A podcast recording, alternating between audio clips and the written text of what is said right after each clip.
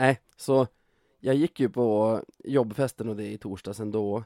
Men borde ju verkligen ha åkt till Västerås istället. För det här att glida undan 3 gånger 30 minuter typ och kolla lite hockey i perioderna och sen glida tillbaka till festen. Det blev ju en hel kväll framför tvn där jag kunde vara med på festen så här 15 minuter i stöten från 7 till typ 11 eller något sånt. Osynliga David, måste ha trott att du hade gått hem flera gånger liksom. Ja, jag fick ganska mycket pikar. Och festen var liksom på våning 9 och jag gick ner och såg matchen på våning 4 där jag jobbar i vanliga fall. Så varje gång någon skulle dra hem och gick ner på 4:an för att hämta kläder och så var så här, vad kollar du på? Västerås Björklöven. Va? Så hälften av dina medarbetare tror nu att du inte tycker om dem och du bara gick iväg varenda gång du fick chansen. Men också så bara, jaha, vadå, så det är här du har suttit hela kvällen? Så bara, ja, jo. Ja, nej fy fan. Ja, det är stort av dig.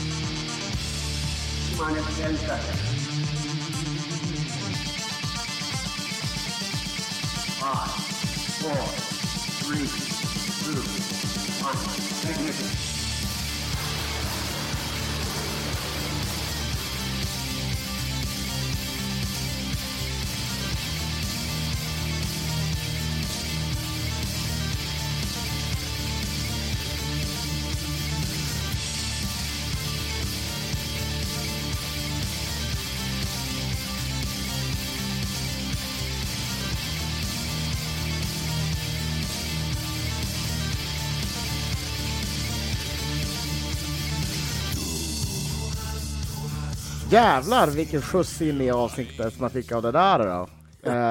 Men det är så lite annorlunda. Men välkomna till det nya, lite tyskare och hårdare Radio 1970.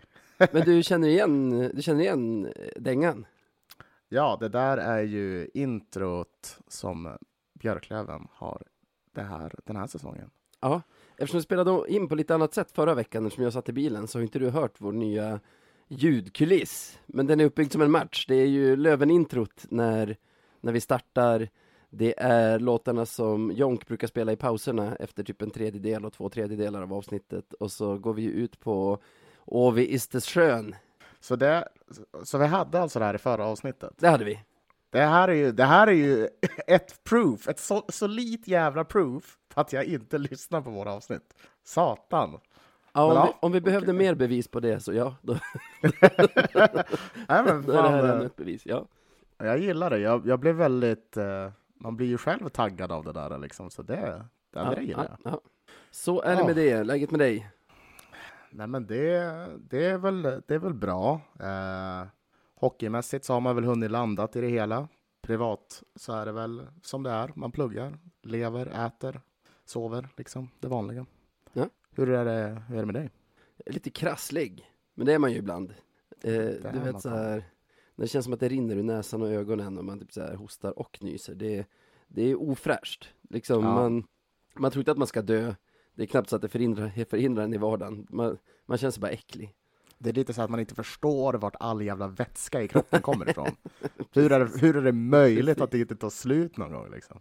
Men i övrigt, det är riktigt bra. Alltså, känner du liksom vibbarna? Nej, men det börjar ta sig. Man har ju varit ganska milt inställd till det här slutspelet ändå. Men nu så börjar det bli mer och mer verkligt, känns det som. Om du förstår vad jag menar. Nu känner man igen sig, helt enkelt. Ja, man känner igen sig. Men jag menar mer på så här draget runt Löven. Alltså, jag känner att vi hade ett jävla drag, typ så här, och var i final mot Modo, han spelade en match, sen kom skiten, så han vill spela en till match och sen var det över. Och sen dess har det inte känts som att det var piggt och glatt i liksom Lövenkretsarna, utan det har varit, även när vi har kommit igång och spelat igen så har det varit, vi har haft en tränare som vi kanske inte connectade med som fans på bästa sätt och det har sett halvdant ut ibland och ibland inte och så här, det har varit gnäll på sociala medier och gnäll på läktaren och det och så här. inte så jättebra drag på klacken som vi är vana vid heller. Och så har det som kommit en vändning. Jag ska inte säga att det är tack vare Viktor Stråle, men det är ju i samband med Viktor Stråle, och att vi har fått lite drag under galoscherna. Och jag tycker man ser det så här. Jag såg det på bortastå i Västerås i tisdags, och jag tycker man ser det så här när publiken är inzoomad på tv också på H, att folk har kul igen och folk mår bra. Ja, nej, men det kan jag hålla med om. Det är någonting är det. Det är... Man ser som ett litet lyster i folks ögon. Vilket är... Det är väldigt härligt är det. Och det känns som att vi är på väg någonstans. Ja. Helt enkelt. Det är väl det. Jag tror i och för sig att det har mycket med tränarbytet att göra. Jag tror lite att så här, när vi kastade ut Valsson, eller jagade ut Valsson, så slängde vi med honom ut all folks så här uppdämda aggressioner som har legat där sen den avbrutna säsongen 2020 och fick börja om på ny kula liksom. Så nu är det ju liksom, det är bara kul och drag och så här, vi torskar match 2 mot Västerås men ingen deppar ihop, utan fan det ser ganska bra ut, nu kör vi på liksom, nu fyller vi bortastå och så gasade vi därifrån liksom. Jag ser jättestor skillnad tycker jag nu mot för några månader sedan. Nej men det håller jag med om. Alltså jag skulle säga den stora skillnaden är att det känns som att det kändes som att vi stod och stampa bara, du vet, när vi tidigare under hela grundsäsongen till exempel stod vi bara och stampa på samma ställe liksom. Vi hade tagit oss till en ruta på schackbrädet och stod kvar där. Ja. Men nu känns det som att vi manövrerar oss lite framåt. Om det är Stråle eller om det är vad det nu är, det låter jag vara osagt, men det känns väldigt bra att göra det. Vi är på gång igen. Jag tror det är delvis det sportsliga, men alltså vi har varit horribla och underpresterat enormt vissa säsonger. Men det har ändå varit lite kul att vara lövare. Alltså vi busar med varandra på sociala medier och liksom gnäller tillsammans och garvar åt hur bittra vi är och sånt. Så det kan inte bara vara det sportsliga, utan jag tror att det handlar mycket om så här, folk har tärts av pandemi och liksom isolering och sånt. Och nu är vi som kalvar på grönbete igen som liksom är tillbaka där vi vill vara. Och sportsligt bra också, eller vad säger du? Vi måste ju på något sätt landa den här kvartsfinalserien som vi vann här för några dagar sedan. Men absolut. Tyckte man såg det redan från första matchen att det här var, här hade vi en chans och vi tog den. Jag tyckte också att man såg ganska tidigt vad som skulle vara viktigt i den här matchserien. Och en sak för oss tror jag att vi har varit väldigt, väldigt disciplinerade. I mångt och mycket har vi varit väldigt disciplinerade. Och det är fan i mig en nyckel till att vinna sådana här matcher mot ett bökigt Västerås. Så. Men om vi ska ha mer så här specifika, någonting som faktiskt vinner slutspelserier är special teams. Och vi har ju ännu en gång, precis som förra säsongen, lyckats pricka in en formtopp på våra special teams lagom till slutspelet. Mm. Ja, det stämmer. Herregud, vilken skillnad. Nej, men det är både PP och boxplay var fenomenalt. Jag vet inte hur många mål där vi släpper in. Det här är bara ett. Alltså vårt boxplay släpper in ett mål på 5 matcher. Gör 2. Alltså, alltså när vi är en man mindre på isen så är det dubbelt så stor chans statistiskt att vi är mål framåt än att vi släpper in ett mål bakåt. Ja, det är härligt. Det är riktigt härligt att få veta. Jag tänkte inte på det, men ja, det är otroligt det också i sig. Kanske lite mer tur, men ja, vilket jävla betyg. Ja, det är också ett betyg i match 5 när vi spelar 3 mot 5. Det är dessutom Rahimi som sitter på bänken. Gerard som har fått gå och duscha. Vi har Celine skadad. Vad hade vi mer? Det kändes som att vi inte hade någon av våra ordinarie boxplay-spelare inne. Ja, Freddan hade också åkt ut på en sån här dubbel. Alltså att han och motståndaren åkte. Så liksom 4 av våra bästa boxplay-spelare hade vi inte tillgång till när vi skulle spela 3 mot 5. Det var... Man bara, nej. Nu glider den här matchen mellan fingrarna på oss. Ja. Jo, men och sen på något sätt så hittar vi ett sätt att bara nöta ut det där och göra det väl på ett fenomenalt sätt. För det var där och då. Jag kan erkänna att jag kände nu vänder ju den här matchen. Nu är det god natt. Ja, men inte vänder, för då stod det ju 1-0 till Västerås för att de hade varit mycket bättre än oss i första perioden. Det stod 1-0 till Västerås, ja. Och vi åker på 4 minuter boxplay, varav 2 hela minuter är 3 mot 5. Och ja, liksom, det kändes ändå stensäkert. Ja. Nej, men det håller jag med om. Vi fick maximalt utfall på det där, kan man väl säga. Ja. Nej, man är väldigt imponerad. Special teams har varit väldigt bra. Och det, det får man ge dem, att de har steppat upp liksom, när det verkligen behövs. Sen tycker jag att en till nyckel till att vi vinner den här serien mot Västerås är att, jag menar, vi har bra spelare, de har bra spelare, men det var våra bra spelare som steppade upp och formtoppade sig. Det blev bättre än vad de har varit i grundserien under den här matchserien. Mm. Vi har ju till exempel 4 mål av Freddan, 3 powerplay-mål av Fitzgerald, 5 poäng vardera av Hutchings och Ottosson. Rahimi, så bra man någonsin har sett honom typ. Alltså, jämför det med så här Frycklund och heter han Zetterberg i Västerås, som båda snittar typ 1 poäng per match i grundserien. På Frycklund har du ju 2 assist tror jag på hela den här matchserien. Zetterberg gör kanske 2 mål. Det kan man ju kolla upp på interwebs. Jo, han gör 2 mål, det stämmer. Men det har du ju helt rätt i. Våra spelare, men det är väl kanske lite där, jag vill inte... Alltså det känns ju som att det är lite rutin där kanske också, om jag får vara sån. Att vi har nu ett gäng där många av dem har tagit sig, eller har varit liksom i final 2 år. Och det här är alltså 3:e slutspelet för många. Och jag menar, det bygger ju en sorts mentalitet och rutin som man kan ta med sig till sånt här. Ja, en sak som jag tänkt på dock, några som beter sig som rookies, det är vi fans. Jag har sett flera stycken vara så här: vem hade kunnat tro att Hutchings skulle bli så här bra i slutspelet? Ja, det har jag också sett. Rätt svar är ju alla som har sett honom 4 säsonger tidigare i Löven borde veta det. Men jag är typ lika förvånad som många som säger så. Så här, varje år är det som att man tappar hakan över den förvandlingen som sker med honom så fort det är, inte är grundserie längre. Ja, men det är otroligt. Det känns bara lite synd, eftersom han skulle bara kunna ta någon liten procent av det där för att uppa hans game liksom under säsongen. Jag tror vi har pratat om det tidigare, att skulle han hålla den här nivån alltid, då skulle vi inte få honom i Hockeyallsvenskan.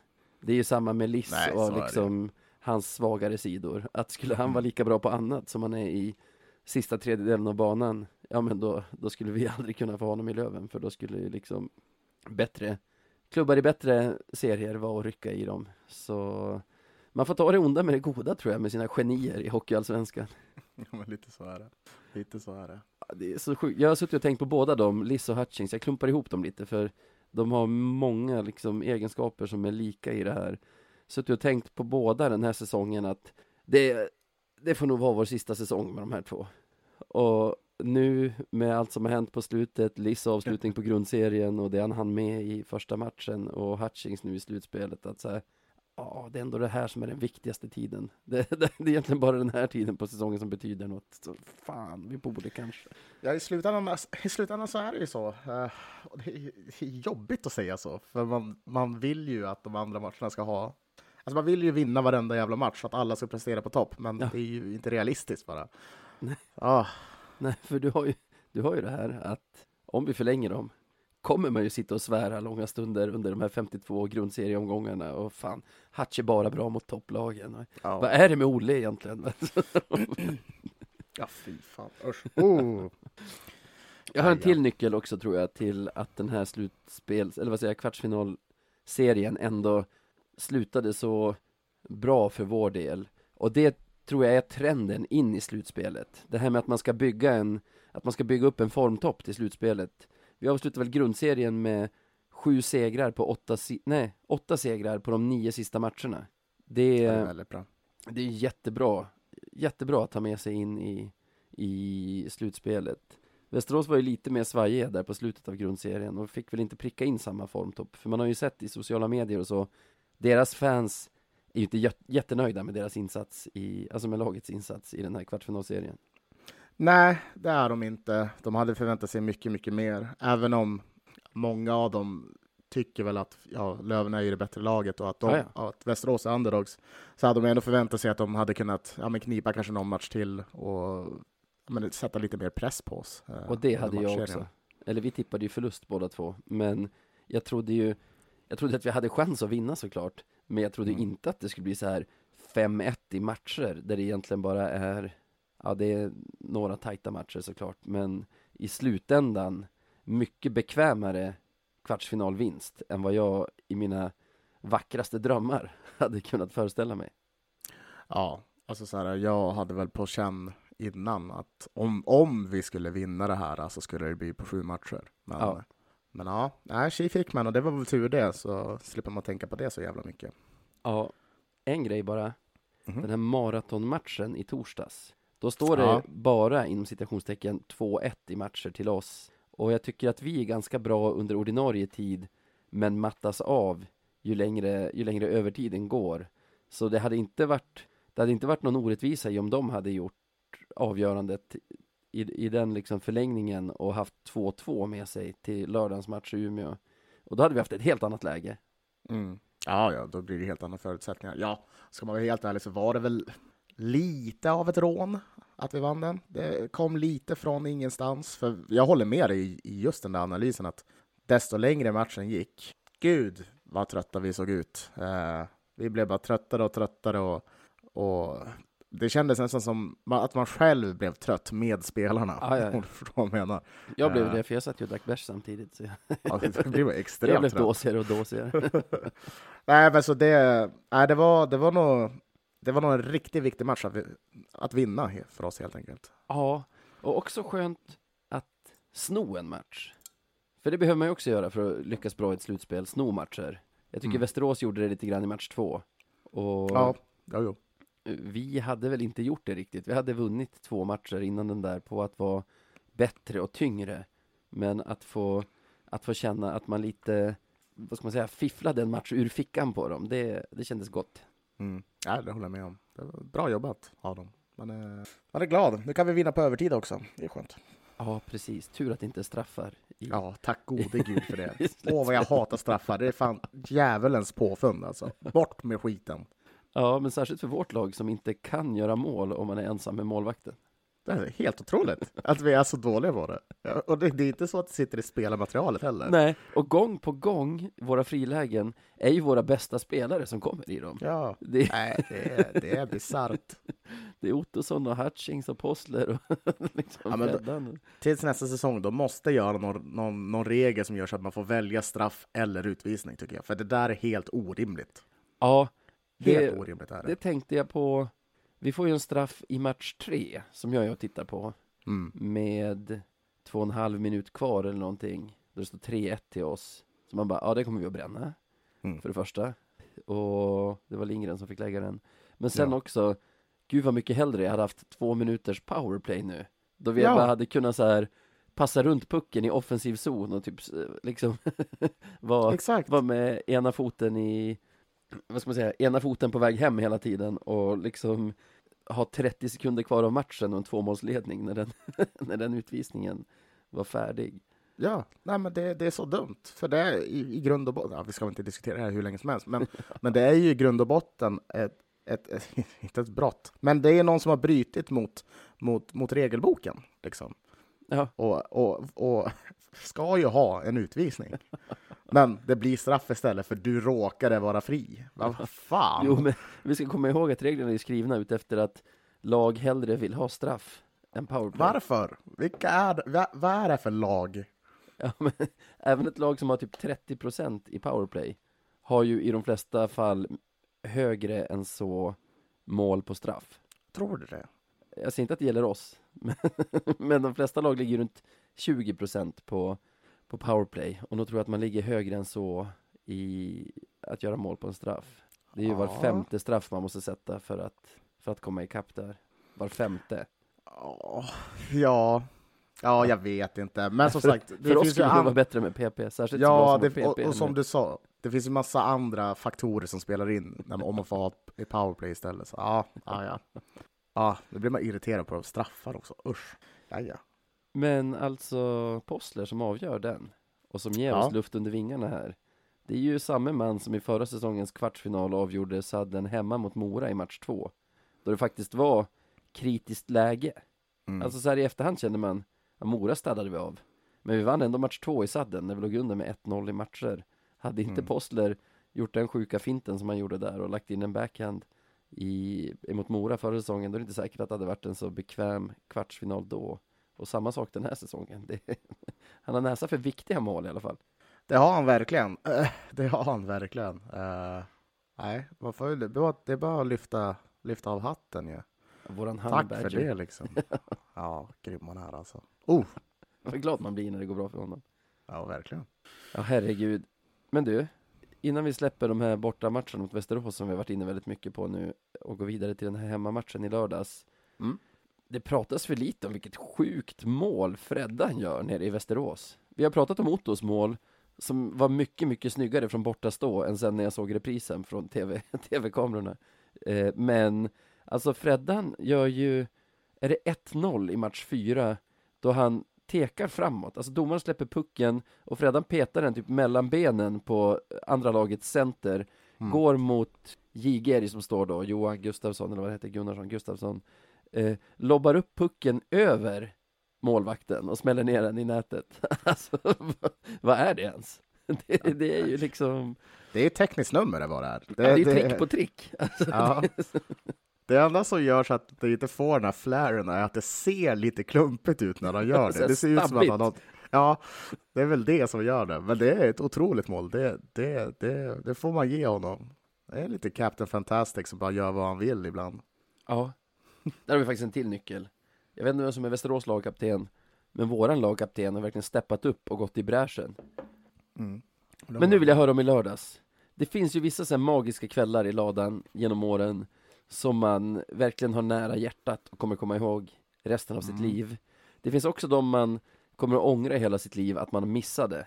För mig är det ju 13-04-05, alltså matchen mot Piteå. Som gör att vi går upp i allsvenskan igen.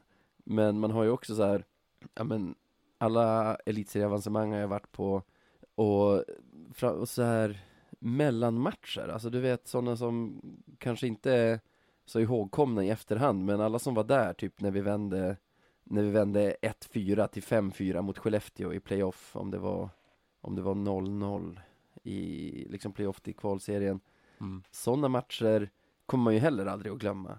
Och det där, när jag satt och såg på tvn och så här nästan bölade efter segern och hur fint allting var, så kände jag att det där är en sån jag kommer att tänka i efterhand. Fan att man missade den där. Ja.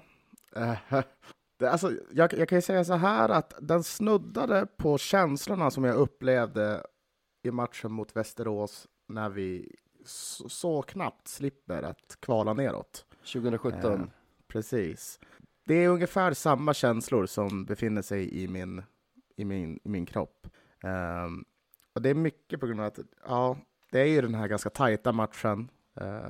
Vi har liksom, på förhand så är det perfekt. Det är helg, fullsatt i arenan liksom. Nu ska vi bara städa av det här och göra det. Men det och så går vi in och blir utspelade första 15 minuterna. Och redan då tänker man, vad är det här? Nej. Jag var exakt det, så det var inte igen. Fan. Och typ som en Hollywood-film skriven av någon som absolut inte kan skriva manus. Så allting bygger upp till ett avgörande hemma på en lördag. Det är fullsatt. Vi blir överkörda. Vad fan är det? Det är nog fel på manus. Så att jag tänkte framför även där och då. Men det är mycket så. Och jag tror...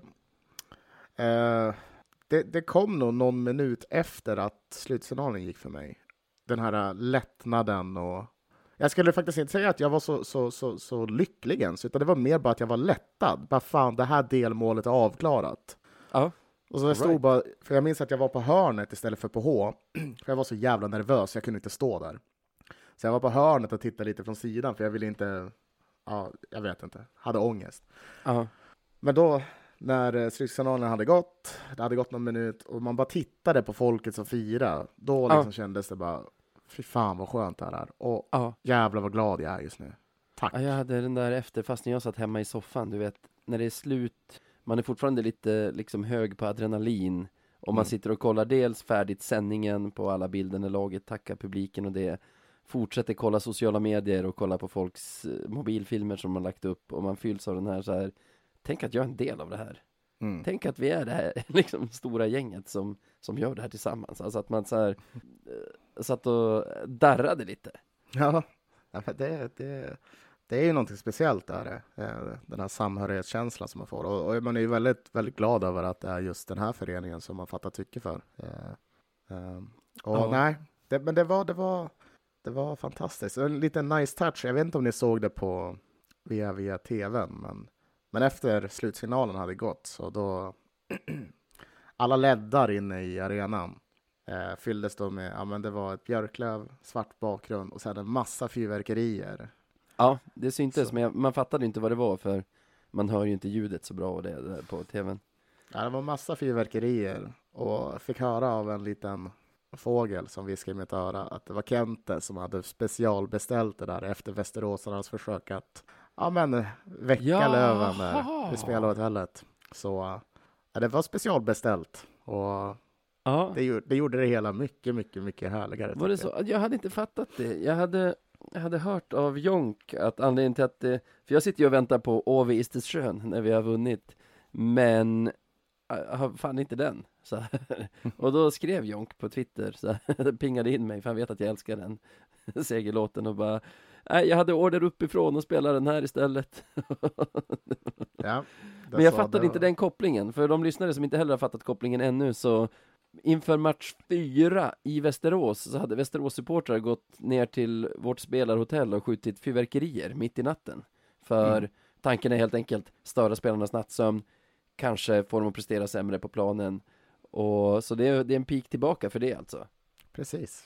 Nu känner jag mig trög som inte tog den, fireworks. Så det kändes väldigt, väldigt härligt. Och då blev jag väldigt, väldigt glad. Vad tycker vi om skjuta fyrverkerier utanför spelarhotellet då? Kör på. Varför inte? Jag känner också den. Jag tänkte när jag såg det, dels handlar ju det om att det är en väldigt liten störning. Någon av spelarna kanske vaknar, somnar om igen. Påverkar nog matchen i runda slängar 0%. Men jag tänkte också, fan vad kul grej det hade varit att få gå ut med några polare mitt i natten på en natt mot torsdag. En onsdag natt var ute vid 4 och så här smyga med fyrverkerier och skjuta av. Det måste ha varit Jag blev lite avvis på hur kul de hade haft där. Västeråsfansen. Ja, det är väldigt sån här, det är ju väldigt populärt i Italien när det kommer, alltså inom fotbollen då. Aha. När det är speciellt lag som man inte tycker om som kommer till staden. Och då tutas det utanför spelarhotell hela jävla natten. Alltså så här, det är inga regler. De bara kör på liksom. Fyrverkerier och det. Just den kvällen ska det såklart vara ett jävla band utanför hotellet och så vidare. Alltså, de är proffs på det där. Ja. Proffs. Jag såg någon amatörvideo på typ Twitter eller Insta eller någonting under fotbolls-VM 2018 i Ryssland. Hur en massa iranier, alltså, eller Iran-fans hade gått till Portugals spelarhotell inför att de skulle mötas i sista omgången och kört vuvuzelor tills dess att Cristiano Ronaldo kom till fönstret och vinkade till dem. Och sen gick de därifrån, eller? Ja, jag vet inte, sen slutade filmen.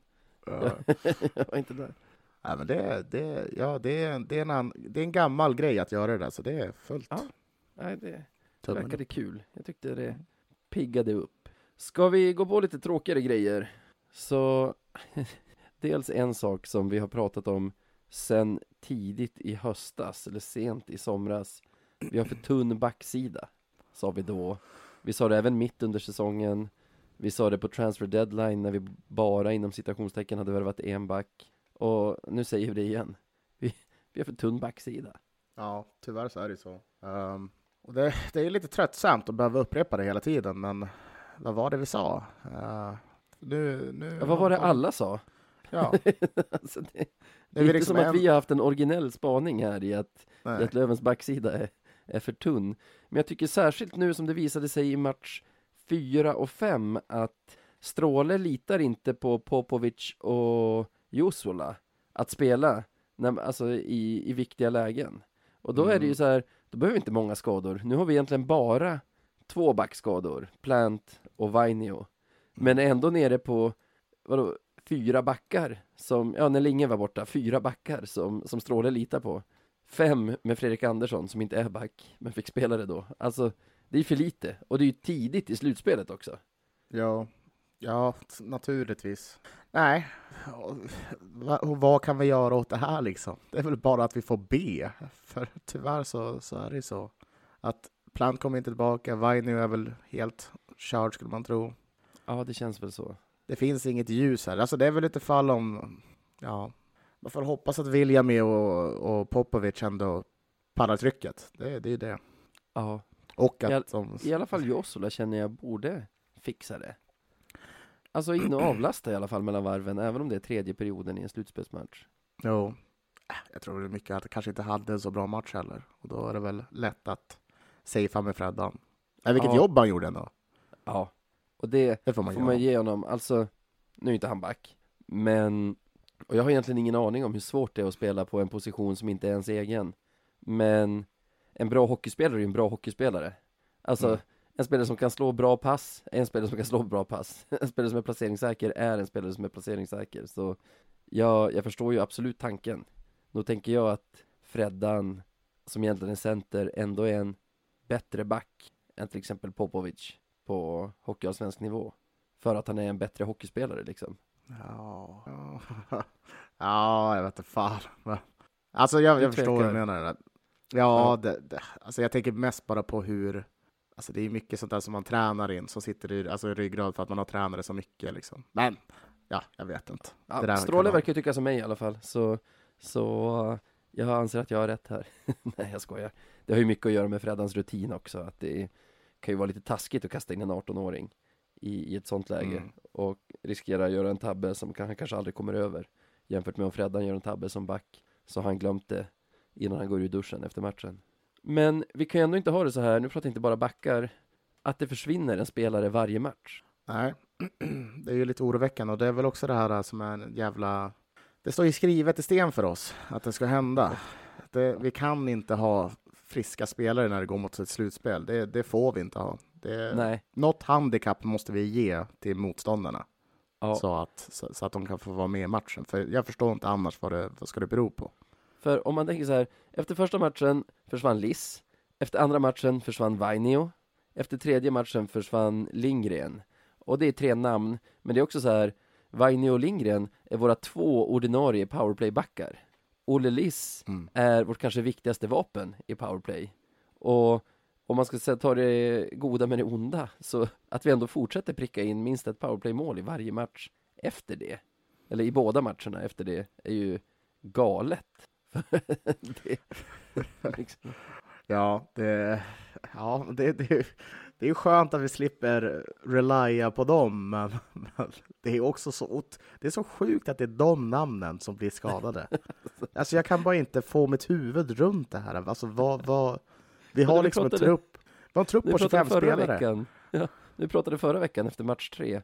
Då var det ju så här, Alice försvann efter första, Vainio efter andra.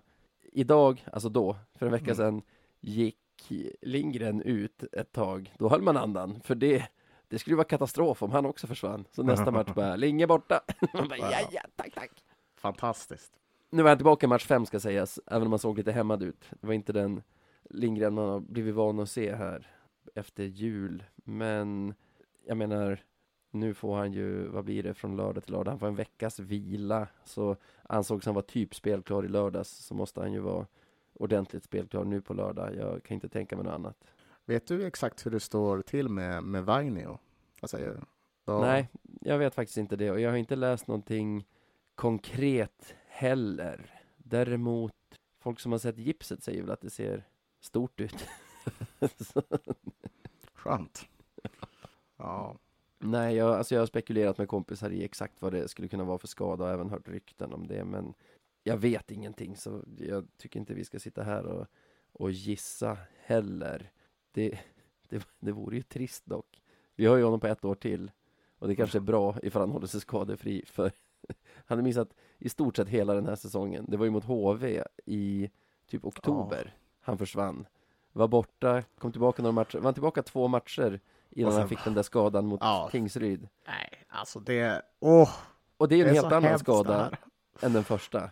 Ja, det är så hemskt det här. Och så hinner han spela 1,5 match. För första matchen han var tillbaka så snittade han typ så här, eller vad spelade han typ kanske typ mindre än 10 minuter totalt. Liksom. Ja. Och sen får han spela en match med lite mer speltid, så man bara okej, de spelar innan de så sakteliga kul. Så bara nej, borta med en helt annan skada. Ja, det är så jävla, det är så sjukt.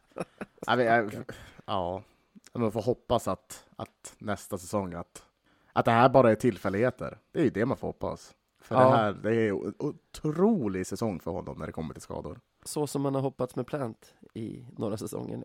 Ja. Stackars Plant. Fan. Ja. Ja.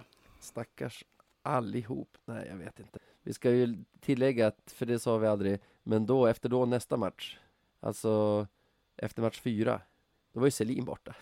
Ja. Det kommer aldrig att sluta här skadehelvetet, va? De kan inte försvinna i högre eller samma takt som vi får tillbaka spelare nu. Det måste komma tillbaka i högre takt. Ja, helst. Men det är också så här, det är det som är så jobbigt för. Men nu vet man, ja, det är ju både semi och final kvar.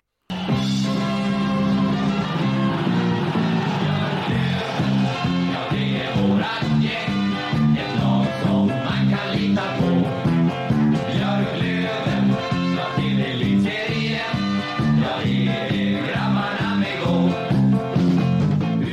Och då är vi inne i andra perioden och det är dags att utse veckans bästa spelare i Björklöven i ett segment som vi kallar för veckans Beljavski. Är du taggad?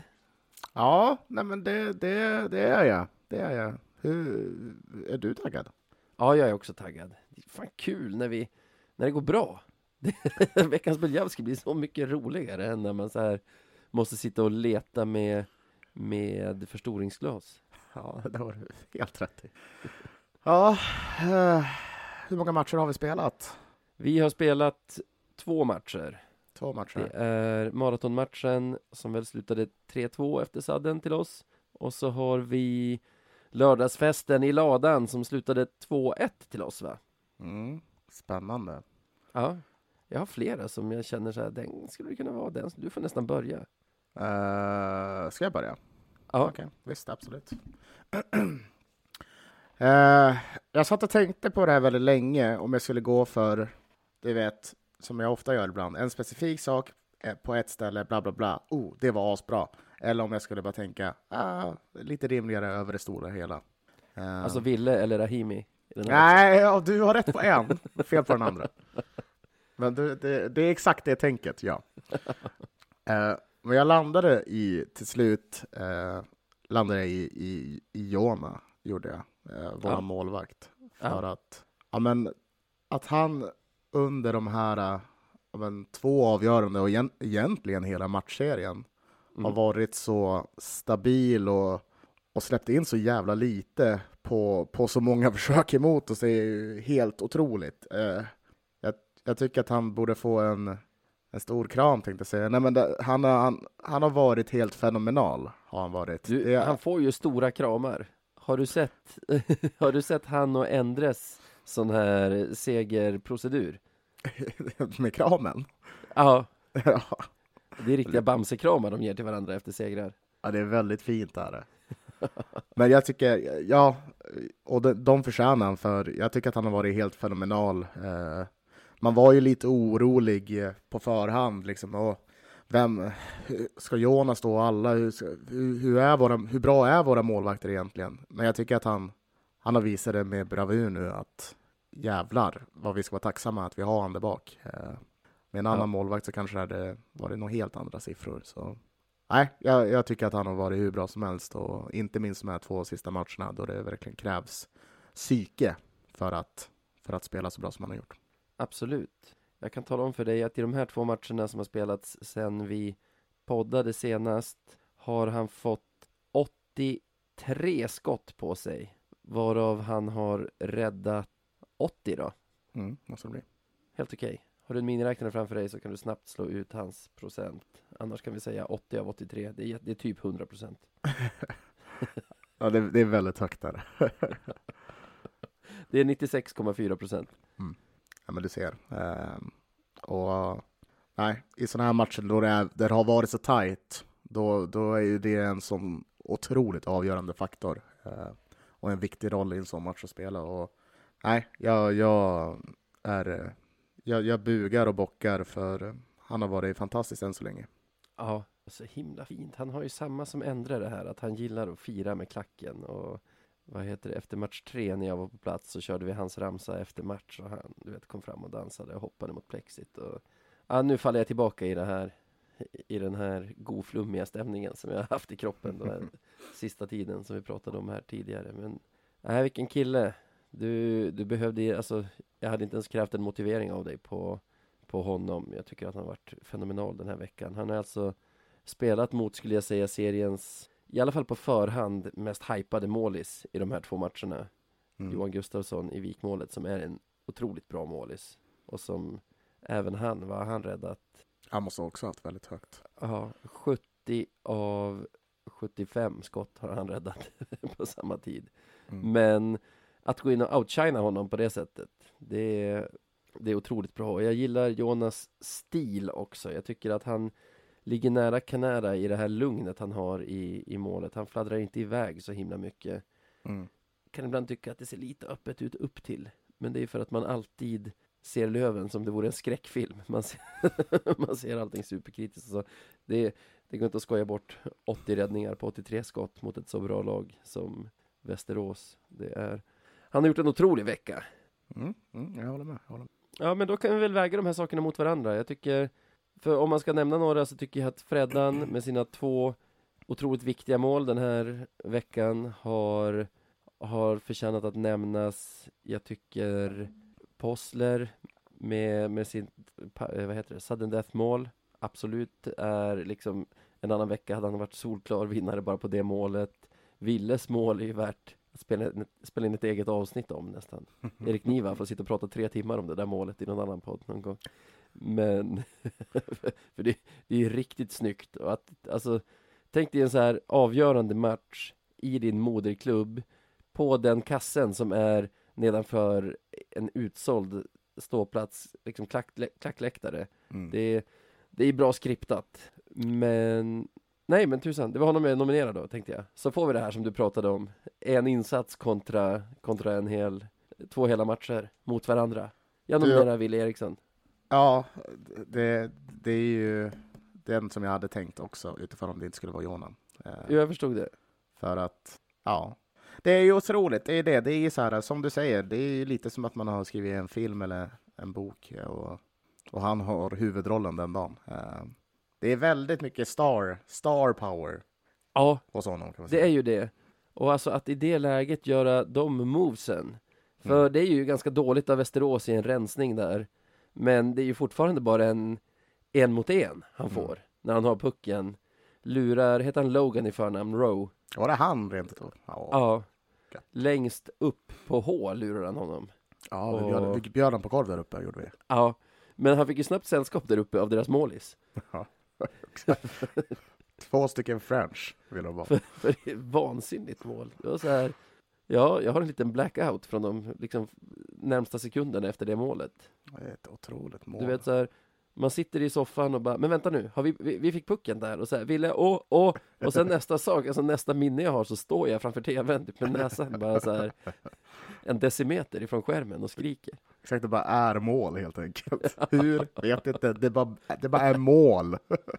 Ja. Nej, men det är otroligt mål är det. Och han har ju också varit duktig. Det är ju inte bara det där som sticker ut med honom under de här matcherna som har varit, utan men wow.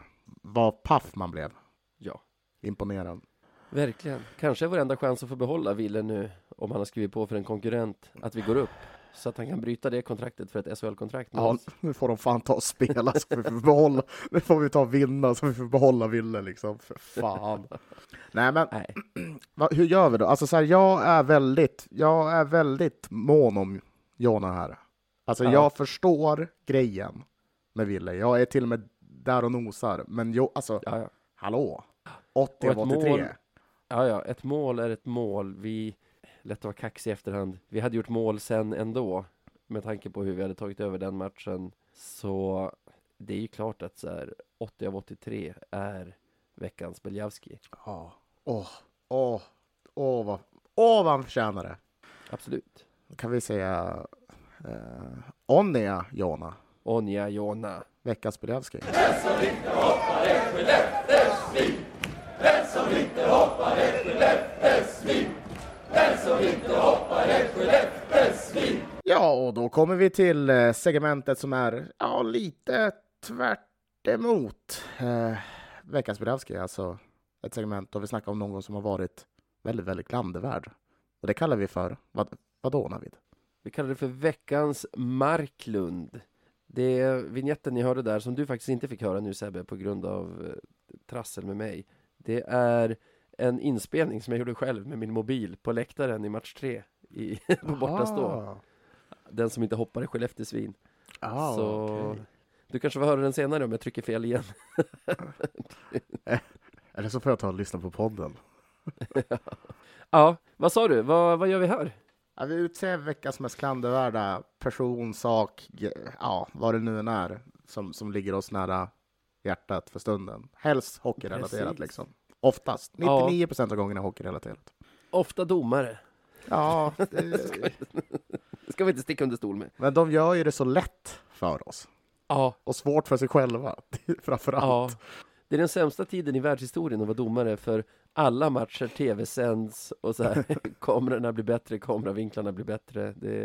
Den tabben gjorde inför 700 pers i Tingsryd liksom för 20 år sedan gör du för tusentals tv-tittare nu för tiden. Ja, så det är härligt. Jag måste tänka vad det är jag har. Jag har inte domare idag, har du? Nej. Vad har du? Spelare. Låt höra. Okej, absolut. Nej, men jag vet inte hur många som... Det kanske hände då många inte var så uppmärksamma på det. Och det var ju när Löven och Västerås skulle tacka varandra för en god matchserie. Just det. Och då har vi då att men man möter som varandra på ett tåg där på isen och skakar hand med varenda spelare och klappar om dem och säger tack så mycket för det här, lycka till i framtiden. Då valde Mikael Frycklund i Västerås att helt enkelt inte skaka hand med Rahimi och Hutchings. Jag såg bara Rahimi på bilderna, för det har ju filmats liksom. Men tydligen Hutchings också. Men vi kan ta det för Rahimi. På grund av, jag vet inte vad. Det är bara någonting som är extremt osportsligt enligt mig och tyder väl på jävligt dålig karaktär helt enkelt. Att man gör något sånt. Det var så ironiskt. För jag gillar ju handskakningarna efter en matchserie. Jag var just på väg, jag såg det på tv när det hände live. Och det var så sjukt, för jag var just på väg att liksom diktera en tweet om hur fint det är med handskakningarna. Mm. NHL lägger ju alltid ut när en Stanley Cup-serie är över, alltså kvartsfinal, eller i något av stegen. Så här, en bild med hashtag handshakes. Mm. För att det har ju någonting att man har stångats blodiga mot varandra i bäst av 7. Men sen är det över och de klappar om varandra och skakar hand. Mm. Och så såg jag det där och bara, nej, det här var inte vad jag hade väntat mig. Och jag vet inte, alltså att han inte gör det med Hutchings. Vi har ju på slutsignalen så väljer ju Hutchings att istället för att åka och fira med lagkompisarna så åker han och börjar knuffa på Frycklund och jiddra med honom. Så om inte det har lagt sig ännu där, fine. Men att inte vilja skaka med Rahimi, det är ju märkligare. Och... jag är lite delad i det här, för samtidigt så älskar jag ju vinnarskallar och dåliga förlorare. Och det där, för mig är det att han fortfarande inte har kommit över förlusten, är så jävla förbannad. Kanske inte på Rahimi utan på sin egen insats. 0+2 på 5 matcher för någon som gjort 50 poäng i grundserien. Eller på hur han har sänkt sitt lag genom matchserien genom att ta många utvisningar. Eller bara förbannad på själva förlusten i sig, det kan man ju också vara. Alltså jag älskar ju Mikael Gat till exempel i Kristianstads bås. Förutom just de 3x20 vi spelar mot Kristianstad kanske. Och det har ju någonting. Men jag håller med att så här, jag gillar det här handskakandet efter en matchserie så himla mycket. Så jag tyckte att det var dåligt. Det var störigt att säga. Ja, alltså så här, jag förstår vad du menar. Och alla älskar ju någon som är tävlingsinriktad. Tänk bara Foppa eller vem du nu än vill ha här. Liksom insert valfri champion typ. För Foppa, där har du ju en som inte heller har släppt det efter slutsignal får man säga. När han vill ge domaren en smäll. Efter finalen 94. Men skillnaden är där också att Foppa är ju precis junior och att Frycklund är snart 30 liksom. Ja, det är många omständigheter som skiljer. Det är också en SM-final och det är en matchserie som har glidit Modo ur händerna som de har ledat med 2-0 och tappat till 2-3. Ja. Men summa summarum är att jag tycker att det är bara oerhört barnsligt liksom. Han är inte junior längre, han är en vuxen karl liksom. Det är bara att äta det för stunden och sen får man vara hur jävla förbannad man vill. Men just det där, det är någonting man gör. Man tackar liksom för matchen och önskar lycka till. Det är det man gör. Man måste kunna hantera det. Och man har så många gånger i sitt liv skakat hand efter match och sen gått ut och så här skrikit eller bölat i omklädningsrummet istället. Mm. Alltså, men ändå bjudit på den där handskakningen. Om inte annat för att inte visa motståndarna hur mycket förlusten har tagit på en. Men, ja, det lyckades han inte. Och jag håller med. Jag är inte ute efter att försvara honom. Mm. Det jag försökte säga var väl egentligen att jag älskar vinnarskallar, men det måste finnas en gräns och det måste finnas någon sorts sportslighet och karaktär där. Så det är en bra nominering. Mm. Något mer att säga om den? Nej, jag har det så gött på sommarlovet. Alltså, han var väl inte helt i balans under den här matchserien? Nej, för att vara en sån spelare som ska vara liksom en sån som hetsar lite och är lite jobbig, så tyckte jag att han sänkte nog sitt lag mer än vad han gav dem energi i slutändan. Vilket var tur för oss och synd för dem. Liksom. Och jag tror kanske att han gick in för att ge energi till sitt lag. Att han såg i match 1 hur hans lagkompisar blev uppätna av mobbarna inom citationstecken i Löven. Alltså Gerard, Hutchings, vilka har vi mer? Wiklund. Att han ville gå in och visa att vi är inga småkillar, vi ska ta det här. Men han var rätt ovårdad mellan varven också. Mm. Och, det är nog en spelare som man älskar att ha i sitt eget lag, det tror jag. Och skulle vi ha honom i vårt lag skulle jag nog gilla allt han gör utom det här att inte skaka hand med motståndare efter avslutad matchserie. Ja, enig. Vad sitter du på då? Jag har hockeyallsvenskan. Jaha. En gammal goding i det här segmentet tror jag. Vad har de gjort nu då? Nej, men jag tycker så här. Jag tycker det var piggt av Modo att välja Kristianstad istället för Mora. Mora hade ju varit det lag de hade valt om de gått efter tabellen. Jag tycker det var helt rätt av HV egentligen att välja BIK Karlskoga över oss. Jag tror att just nu är vi ett starkare och svårare lag än Karlskoga, och jag håller nog med om i deras analys som jag antar att de har gjort att vilka som är vinnare av Modo och Löven i semifinalen kommer de komma rätt så sargade och dränerade på energi till en final. Men jag tycker det är fel att man ges möjligheten. Till att välja? Ja, så här känner jag. Kristianstad till exempel har ju placerat sig bättre än Mora. Mm. I och med det tycker jag att de förtjänar att möta ett sämre rankat lag i kvartsfinal. Tycker att det ska betyda någonting, placeringarna även längre ner i tabellen. 6-7 till exempel. BIK Karlskoga har placerat sig bättre än oss i grundserien. Det är orättvist mot dem att de får ett svårare semifinalmotstånd än vad vi får. Ja okej. Jag förstår vad du menar. Sen nu, att jag nominerar just hockeyallsvenskan kanske är fel ute, men att det kanske är förbundet eller något sånt. Men eftersom SHL inte har val, utan SHL har baserat på slutplacering i tabellen, så antar jag att det är någonting hockeyallsvenskan har valt att avvika med. Mm. Och därav att jag nominerar dem. För det är lite så här, du kan ju säga som motargument att men ska du gå upp så måste du slå alla. Mm. Och så är det ju. Men det är inte säkert att alla lags enda mål är att gå upp. Alltså en semifinalplats för Kristianstad hade ju varit en enorm succé för dem, kan jag lova att de skulle svara om du frågade dem. Och det har de ju större chans till om de får möta BIK Karlskoga istället för Modo. Mm. Och jag tycker att genom att placera sig bättre än Mora i grundserien så har de kvalificerat sig till att få möta ett sämre motstånd i kvartsfinalen.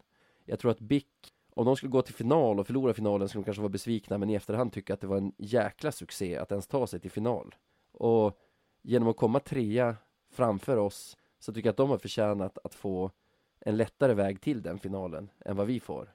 Nu, jag säger inte att Kristianstad skulle ha slagit BIK eller att BIK skulle ha slagit Modo om de hade fått möta dem, men jag tycker de har gjort sig förtjänta av att få den chansen i alla fall. Mm. Ja, det är spännande. För det här är kanske en av få gånger som jag verkligen inte håller med dig. Nej. Utan jag är ju väldigt... Jag förstår tanken i det du säger att även trots liksom att man har trots att man inte är liksom första 3-4 lagen, så ska man, ens placering ska ju betyda något, eller hur? Ja. Men jag tycker ändå att det är så pass, alltså jag har det hellre så att liksom, gör du extremt bra ifrån dig under den här grundsäsongen så att den får ökad betydelse i längden, för att du faktiskt får välja hur du vill. Men jag tycker redan att det är så krattat för topplagen, särskilt ettan och tvåan, i och med hemmafördel hela vägen för ettan, hemmafördel hela vägen till finalen för tvåan. Du har ju också det här att deras kvartsfinalserier går en dag innan de andra lagens kvartsfinalserier, så att de kan få en extra dags vila vid allt annat lika liksom, inför semifinalen. De har det redan så krattat för sig. Jag tycker det måste få betyda någonting att vinna en placering framför ett annat lag även längre ner i tabellen. Vi har liksom 52 omgångar på en säsong. Ja. Liksom placerar du dig 1, 2, 3, alltså tycker jag att du förtjänar den här perken att kunna göra det här. Men det definitivt. Det argumentet kan jag också använda. Du har 52 omgångar på dig. Och placerar dig vad då? Om du placerar dig bättre än ett annat lag så förtjänar du den fördelen än det laget att få en sämre motståndare i kvartsfinal eller semifinal. Jag tycker inte att man förtjänar någonting. Du är i slutspelet. Kul liksom. Sen vad som händer där, du har liksom de här 3 platserna som får välja. Sen så resten, ja det är vad det är. Det enda anledningen jag kan tänka mig att allsvenskan har valt en annan väg än SHL är att man känner att det kan vara sämre ekonomi i klubbarna och att man kan vilja välja på grund av kort resa eller så. Men det kommer ju aldrig att hända, och har ju inte hänt, att ett lag har valt, alltså Modo väljer inte Kristianstad för att det är smidigare att resa 104 mil ner till liksom östra Skåne. Nej, så är det. Jämfört med 40 mil eller det kan vara in till Dalarna och Mora. Och HV med deras budget kommer ju inte att göra val baserat på resväg eller så. Så den tycker jag faller, och då ser jag ingen anledning till att vi ska ha olika i de olika serierna. Nej, alltså, ja, det kan vi diskutera om vi ska ha olika eller inte. Men jag tycker att det är spännande. Det adderar någonting. Då är det inte förutbestämt, utan en klubb kan ju faktiskt säga, nej men fan, vi vill ha det här. Okej, shit, vilken grej. Jag skulle vilja se dig ha den argumentet om vi drabbades av det. Jag kommer skriva det på gravstenen. Det är också skitsamma, för jag tycker att din nominering är starkare här. Nej, men ska vi säga gratulerar då till Mikael Frycklund, veckans Marklund. Grattis Mikael, och fy skäms.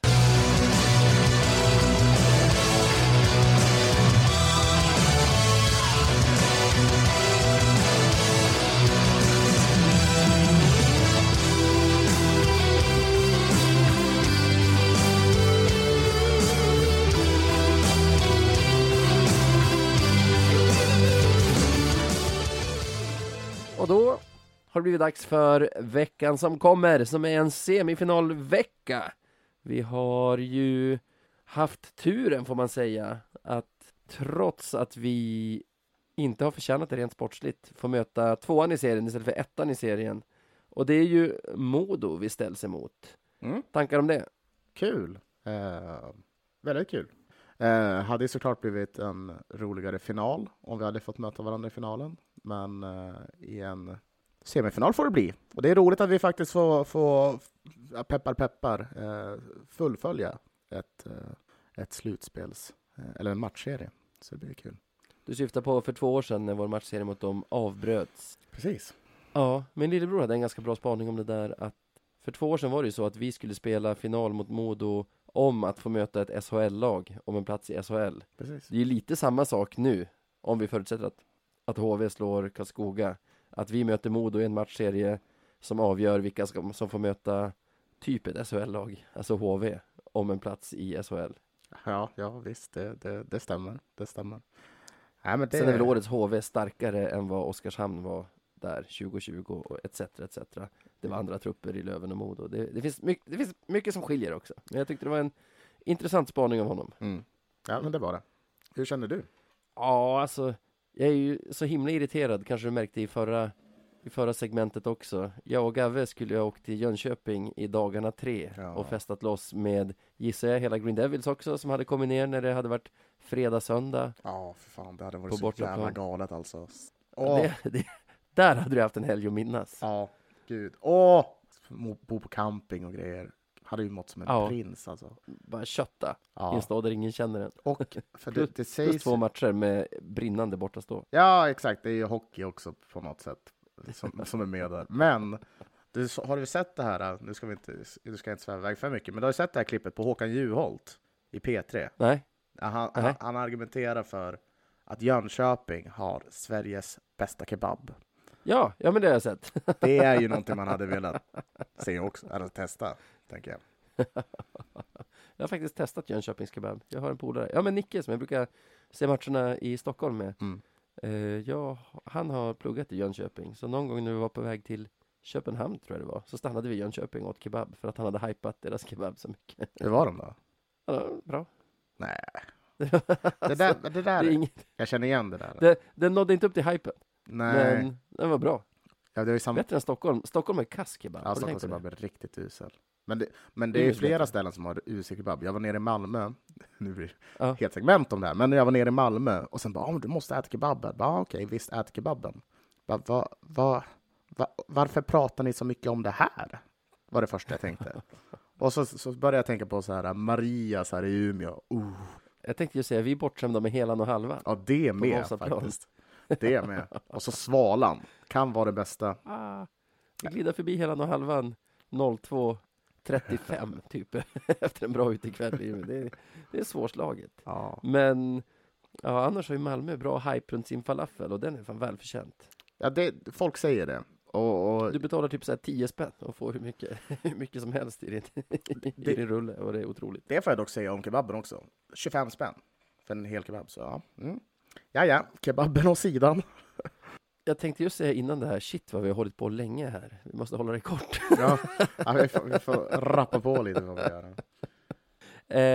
Förhoppningsvis får vi checka Jönköpings kebab i finalen istället. Dock inte fredag-söndag. Finalen börjar med lördag-måndag i Jönköping. Det är ju genast knepigare. Men det får vi ta då, om vi tar oss dit. Vi river av HV Karlskoga först. Mm-hmm. Vi tror båda att HV tar hem den ganska enkelt, eller? Ja, det tror vi. Det är svårt att säga annat. Det är ju en galningstippning om man tippar något annat. Många kallar dig för en galning. Ja, men det är för att jag är rätt så galen. Jag tänkte säga bland annat du, tror jag. Ja. Men inte så galen. Nej, inte så galen. Inte nu i alla fall. Nu känner jag inte det. Okay. Men vill du ha matcher, eller? Nej, varför inte? 4-2, känns rimligt. Till HV? Ja. Jag säger att HV har fått fart under grejerna nu. Jag är inte säker på att de kommer förlora någon mer match i det här slutspelet. Oj. Men det blir sällan 4-0 i matchserier. Det känns som att ett lag som går ifrån till 3-0, då är det andra laget så desperata i sin hemmamatch där i match 4 så att de kniper den och sen avgör det andra laget på hemmaplan i match 5. Så det tror jag väl här också då. 4-1 till HV, tror jag. Mm. Ja, men det låter väl rimligt. Då släpper vi den. Ja. För jag måste säga, det är egentligen bara den här resan till Jönköping som jag blir snuvad på. Alltså du måste komma ihåg att farbröder i våran ålder också, det tar att sy ihop en sån här grej och känna att få det löst med jobb och familj och allt sånt och känna att jajamän, det blir av. Ja. Det krävs mycket, så antiklimaxet är ju enormt. Men i övrigt känner jag inte någon jättestor lättnad egentligen nu för Modo istället för HV, utan i min bok så har det varit så hela tiden att efter Västerås, om vi ska ta oss till SHL, så måste vi slå ut både HV och Modo. Mm. Nu blir det ju omvänd ordning i så fall, men det är inte så stor förändring för oss egentligen. Modo kanske är besvikna. Om det nu är så som HV verkar tycka, att vi är så mycket bättre än Karlskoga, så får ju de en sugare att istället för BIK HV, alltså BIK semi HV i final, så får de Löven i semi och HV i final. Och det är väl en tuffare väg, kan jag tänka mig. Ja, men det är det väl. Och det tror jag de tycker också, även om de kanske inte skulle erkänna det. Nej, men jag ser fram emot det här. Som sagt, Wille hade väl haft HV på grund av resan. Men man kan inte få allt här i livet. Nej, så är det ju. Jag tycker väl att det är svårt att säga. Jag är nästan helt 50-50 i den här matchserien. Mm. För att jag sa för något avsnitt sen att de enda jag tror vi har svårt att slå ut är Västerås och HV. Men det var innan vi tappade Liss och Vainio. Lindgren drog på sig någon sorts skada. Vi tappade Celine. Vi är rätt sargade.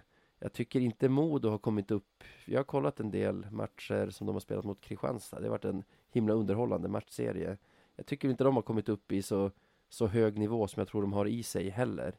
Men ja, så himla svårt att säga. Jag känner, blir det en lång serie kommer vi lida av våra tunna trupp, särskilt på backsidan. Men samtidigt, jag tycker att vi har ett lite spetsigare lag. Vi har fler spelare som kan avgöra en slutspelsmatch, känner jag. Så kan det vara. Men borde vi kanske inte av ren, du vet, erfarenhet nu efter att båda har tippat nederlag mot Västerås göra samma sak? Du vet, absolut. Jinxen. Vi tar 4-0 till Modo, båda två. Ja, 4-0. Det är, jag vägrar säga något annat. Ja, jag tror också 4-0. Ja, ren princip. Inte för att jag nödvändigtvis tror det, men... Nej, men nu har vi tippat. Det är bra. Då kan vi fortsätta prata om förutsättningar. En sak som jag tänkt på, när vi möter dem i grundserien tror jag att de har lite av en edge i att deras fans ser Löven som någon sorts rival, alltså på det sätt som vi ser Skellefteå. Jag tror det smittar av sig på spelarna, ger dem lite extra energi. Men i ett slutspel så tror jag att alla ligger på sin maxenergi redan och sin maxmotivation. Alltså att det spelar ingen roll om vi skulle möta Skellefteå eller Frölunda eller Olofström. Man ligger redan liksom på sin översta nivå. Så den edgen kan jag inte riktigt ge dem i den här matchserien. Nej men där har du säkert rätt. Nej, men jag tror det kommer nog kokas ner till vilket lag som kan hålla kylan, hålla huvudet kallt. För jag kan tänka mig att det här kan bli en sån match lite som mot Västerås, att man behöver vara disciplinerade och undvika boxen så mycket som möjligt. För annars kommer det kunna straffa sig. För de har trots allt några spelare som är vassa på det där med att göra mål. Så, nej. Det har de verkligen. Alltså, jag tror inte att vi kommer få en spelare skadad i varje match här. Nej. Nå är det ju mer av ett spelande lag, känner jag. Mm. Ja, det håller jag helt med om. Alltså, men det kommer bli kul. Det blir spännande att se Modo nu. För vi fick ändå möta dem tidigt på säsongen. Och vi är ju definitivt inte samma Björklöven. Huruvida de är samma Modo eller inte, det vet jag inte. Men vi är definitivt inte samma Björklöven. Och det ska bli spännande att se vad vi kan göra nu. För då fick vi ändå med oss 2 segrar. Så, Ja, och jag tycker, som du sa, det var så tidigt i säsongen så jag tycker inte att det har någon bäring på nuvarande situation. Ja, nej. Då minns jag att jag tyckte så här, vi mötte dem mitt i vår värsta skadeperiod då vi knappt hade 3 5-or i en back-to-back och tog ändå 3 poäng. Vilket jag då tyckte var ett underbetyg till Modo. Jag tror inte det spelar någon roll nu heller. Jag tror att det är ett helt blankt papper. Men jag känner, det är 50-50. Förresten, vad tycker du om, har du sett det här att Modo kommer försöka förhindra så mycket bortasupportrar som möjligt i arenan genom att såklart ge de här 150 platserna eller vad det är man måste ge bortasupportrar, men i övrigt prioritera på ett sätt för att få in så mycket hemmasupportrar som möjligt genom att erbjuda säsongskortsinnehavare, folk som har köpt lösbiljetter tidigare under säsongen, sådana grejer, möjligheten att köpa innan biljetter släpps på någon sorts öppen marknad. Jag tror vi gör exakt samma sak faktiskt. Så helt rätt, man ska se till sina egna, man vill ha så många som möjligt i sina egna i sina egna hemmaborg.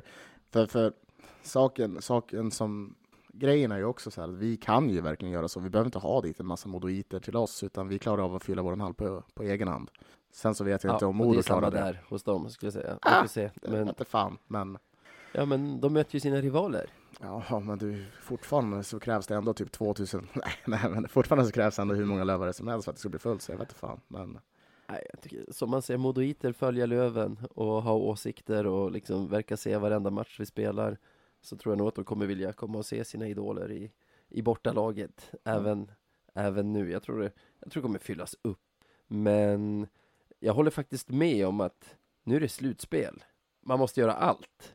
Modo vill inte spela 7 bortamatcher inom citationstecken mot oss. Bara för att så många lövare har kommit åt biljetter. Det är självklart. Alltså, den typen av folkfester kan man ju ha i grundserien. Nu är det ändå SHL-biljetter som står på plats. Eller i det här steget finalbiljetter. Men du fattar. Ja, precis. Nej, men det viktigaste är liksom att det delas jämnt mellan borta supporterna per match. Liksom. är det 150 så är det 150 för båda och sen får klubbarna lösa det hur de vill sen, tycker jag. Ja, ja nej, jag håller med. Det enda jag kan känna är lite segt med att vi möter Modo nu, det är att det ökar ju HVs chanser att ta hem allting. Det är ju, precis som de har räknat med, så kommer det vara en extremt energikrävande matchserie för det lag som vinner. Det vågar jag nästan lova, fastän vi har tippat 4-0, en ganska enkel seger för Modo här. Så jag ser det ju lite som att vi 13 lag som inte är HV i årets allsvenska på något sätt slåss mot HV om vår series ära. Att okej, om de går upp, men det ska inte ha varit någon jäkla semester att vara en säsong i Hockeyallsvenskan. Men det blir ju nästan så. Om de tar hem en enkel 4-0, 4-1 mot Bofors och sen möter Modo eller Löven som har gått 7 tuffa energikrävande matcher mot varandra och kanske bara haft en dags vila innan finalen, då finns risken att vi får se en defilering av HV på ett sätt som, då har de egentligen inte stött på någon sorts patrull överhuvudtaget i Hockeyallsvenskan. Ja, risken finns ju där. Men ja, vad fan, vi får hoppas. Det är morgondagens bekymmer. Ja. Nu har vi den här semifinalen att se fram emot. Jag är taggad, är jag. Det måste jag säga. Ja, men det gör jag. Men det är skönt att vara utan hockey en stund också. Det måste man understryka det. Herregud, det är otroligt härligt för kroppen bara att få slippa. Verkligen. Jag känner lite grann att man behöver den där pausen. Att gå så här till 7 matcher och sen hopp, nu i övermorgon är det semifinal. Går många matcher där och bara fuck, nu börjar finalen. Då får man inte andas alls. Då är man ju ett vrak. Ja, man behöver kunna fokusera på annat också faktiskt. Ja, men slutligen så skulle jag också vilja passa på att tipsa våra lyssnare om en grej. Vet du vad? Jag kan veta, men berätta gärna. Jag tänker att de som lyssnar på oss inte hatar poddar om Björklöven. Det tror jag inte. Jag hoppas inte det. För det finns ju en ny stjärna på poddhimlen nu också som heter Poddplats H. Jag tror de finns i de flesta spelare. Det är ju Jesper, det är Josef och det är en kille som heter Niklas, va? Ja, jag tror det stämmer. Som gör den. Ja. Josef är ju vår kära pastor Josef som bor i Kristinehamn och som är på, känns det som, alla matcher söder om Sundsvall. Jag ser honom när vi, alltså på tv när vi är i Västervik och spelar. Jag ser honom. Han är alltid på Hovet och Scania-rinken och det också. Det är rätt så långa resor. Kristinehamn ligger ju uppe i Värmland. Ja, det är otrolig dedikation. Men det är bra. Sprider det goda lövenordet liksom. Ljungby har jag sett honom i också. Ja, och jag lyssnade på deras första avsnitt. Bra, intressant. Jag tycker att gillar man vår podd ser jag ingen anledning varför man inte skulle gilla deras podd. Så Poddplats H. Folk sitter nu och undrar om man vill skicka ett e-mail till oss. Hur gör man då? Podcast@radio1970.se. Stämmer. Oj. Men om man bara vill nå oss i sociala medier då? Twitter, Instagram. Då är det radio1970 jag ser bara. Precis. Vi är så himla smarta som lägger den här informationen sist, eftersom det är den egentligen alla som lyssnar på avsnittet egentligen vill höra. Ja, men tänk hur många mejl vi hade fått då. Ja, det är sant. Du, tack för den här gången. Stort tack till alla er som lyssnar på oss. Ja, tack allesammans. Och ha det gött!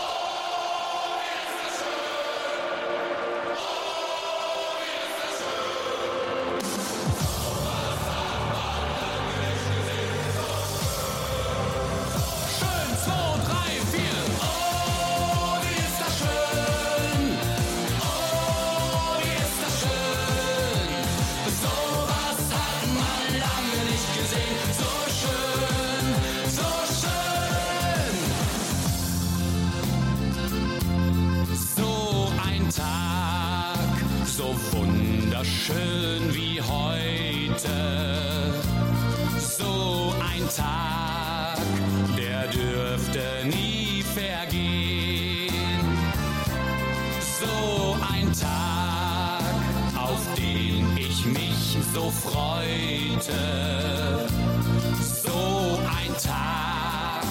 der dürfte nie vergehen.